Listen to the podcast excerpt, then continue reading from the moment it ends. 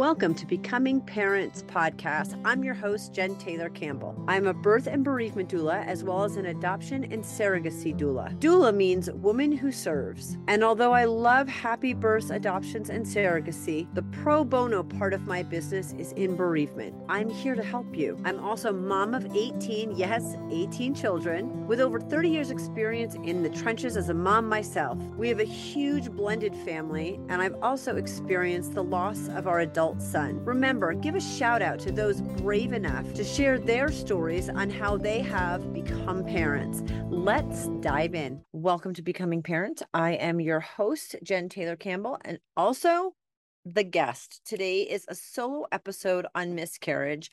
I'm going to jump right in today it's really interesting. I was featured on a blog for Your Runner Dad, and I'll have links to all of that in the description.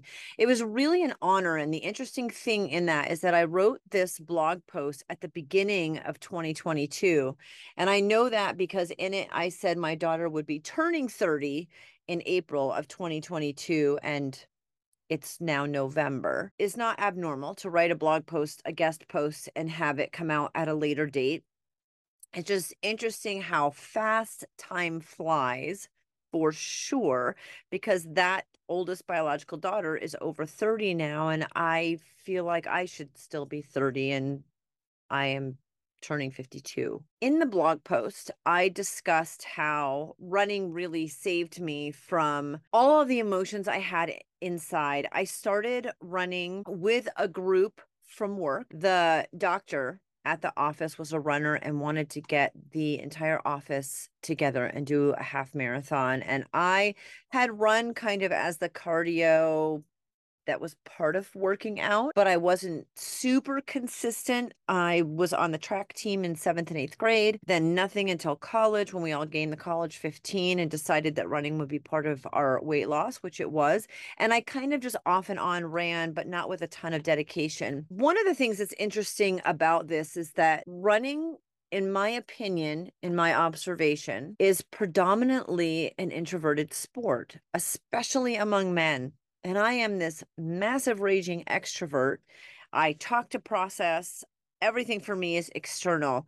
Running was really difficult for me because I had to learn how to be okay with my thoughts and process through them in my head more than I did externally. The beginning of my running journey also happened fairly soon after I moved to Reno. It was within three years of losing twins at 16 weeks and two years from when I had had the hysterectomy. I had signed up with a trainer, a physical trainer, when I moved to Reno within a year after that hysterectomy. Lost weight, did some fitness competitions, and then got into running. One of the things I really didn't like about the fitness competitions is that I could hardly run a mile. I wanted some balance between being able to run and being able to lift weights. We did this half marathon together with this office, and it taught me a ton. It taught me how angry I was. I was going through a divorce, working up to four jobs, had lost twins at 16 weeks. It was my third miscarriage and my seventh pregnancy. I had gotten a hysterectomy. And although that saved my life, I was still angry that I didn't have the choice to not have kids anymore. And honestly, I felt like I was less of a woman. Running helped me really recognize how angry and how sad I was. And it helped me learn how to process things better in my head and work through a lot of that. Fast forward, I lost a son at 23 years old. I've had a lot of other loss in my life. And I think for the most part, I've dealt with grief and loss pretty well. I've figured out how to work through it. I definitely have prioritized my own self care my own therapy in different ways. I learned what worked the best for me personally. And I really leaned into that, wanting to become the best version of myself for my kids, for myself, for my sanity in raising kids and continuing foster care. What's interesting with the miscarriage, though, is you're kind of told to just walk it off. It's not counted as a child. It's not really recognized as a loss. Women don't really discuss those things. It was interesting when this blog post was published today, and I hadn't read through it since I submitted it 10 months ago, how much the miscarriages and the divorce were difficult for me, and how many ways, really, in the last 18 years, I have had opportunities to work through that. And I think that that's just such an amazing thing. I'm not telling you you should go out and run and once you become a runner, you're going to work through all of your grief and loss. I am telling you, it was fascinating that that came out on the day that I'm discussing more about miscarriage. And I'd also like to encourage everyone to really look at the ways that you have handled tough situations in your past, including miscarriage, and really lean on those in order to continue to work through your grief.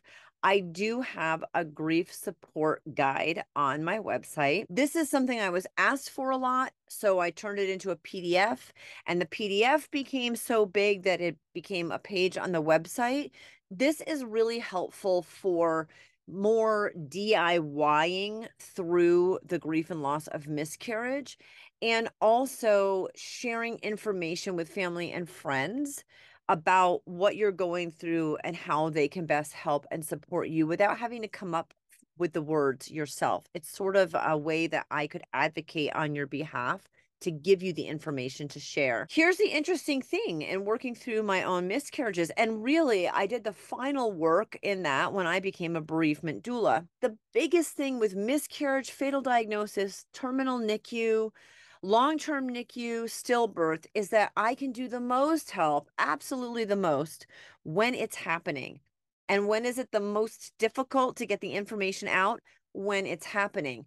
When you're a woman who's going through something like this, first of all, usually it's a surprise and it's traumatic and you're overwhelmed. Also, oftentimes it's in the hospital. And even when it's at your house, you don't realize that there are options and you don't even know what questions to ask. And there's no medical staff that's going to offer it up, which is such a shame. One of the biggest pushes for me in my bereavement doula section of my business one is pro bono. So I'm not going to charge, it's based on donations only or if we can submit information to your insurance. The other thing about this is I need to get a phone call, right? And if I'm not getting a phone call, then it's because people don't know who I am. And it's getting that information into the hospitals, the emergency room staff. And that's the biggest push in this portion of my business and also just making people aware so that my business cards are there, my phone number is there, and actually the hospital staff can be in charge of calling me so I can come in. There's no charge to the hospital. It takes a lot of pressure off the hospital staff feeling like they don't really know what to do. Some hospitals have bereavement kits, but it again, there's not really enough in there that takes care of and helps in the situation in the moment with cremation of the baby and you being able to get pictures and take everything home that's possible. One of the ways that I found out about what's helpful, other than my own experience and what I didn't get, and through my training, was actually going through my first client that called me with a miscarriage at six weeks. And that first client happened to me, my daughter. Olivia was on my podcast several times and one of them was discussing that miscarriage and also the bereavement doula that was local to her in Arizona. I'm in Nevada and she's in Arizona so we needed to find someone and the woman that Olivia found happened to have the same training that I did and she did placenta encapsulation. We figured out an entire process. Really Olivia's miscarriage as traumatic and sad as it was for her opened up so many doors so much information. I now have a new process in how I work with women in the first trimester miscarriages, which is when 80% of them happen. The doula also came on and talked about her experience with her kids and also her experience with Olivia and how it changed the trajectory of her business. But the biggest thing about miscarriage is calling someone when it happens and being aware that there are options in the first trimester beyond mortuaries. It's hard when something traumatic is also such a blessing and a gift. I don't ever want to minimize my daughter's loss and her miscarriage. The great thing was that we were able to really work through that because I was present with her while it was happening. The other great thing are all the blessings that came from her miscarriage and how many women Emily and I have been able to help, and how many other doulas and women who do placenta encapsulation have been able to also expand their business and help women in those miscarriages up to 20 weeks.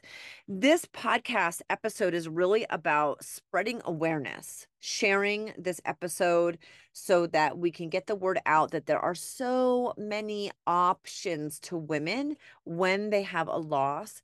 And even if you're not in the same state, as I am, or the same country, if you have the ability to pick up the phone and call either as you're going through that loss and that trauma, or as someone who is present in the room with someone else who's going through that loss. So much more can get done.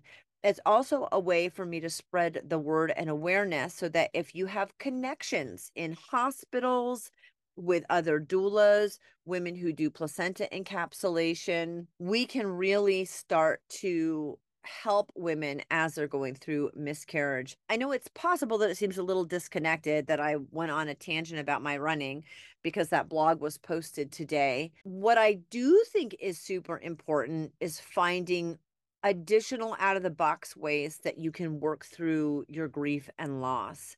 It's a part of my business I'm exceptionally passionate about. It's taken on a life of its own. I have a bereavement resource page as well as the grief support guide. I have so many places I can send you to get help outside of kind of picking up where I leave off in the grief and bereavement loss assistance. It's been just so exceptionally beautiful to see the work that can be done and the positivity that can happen coming from such a traumatic situation.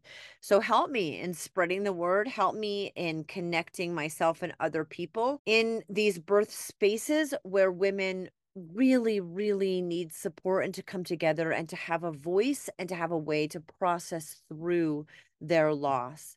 Thank you so much for listening. I appreciate it so much and all of the support coming from all directions surrounding the topic of grief and loss. Have an amazing day.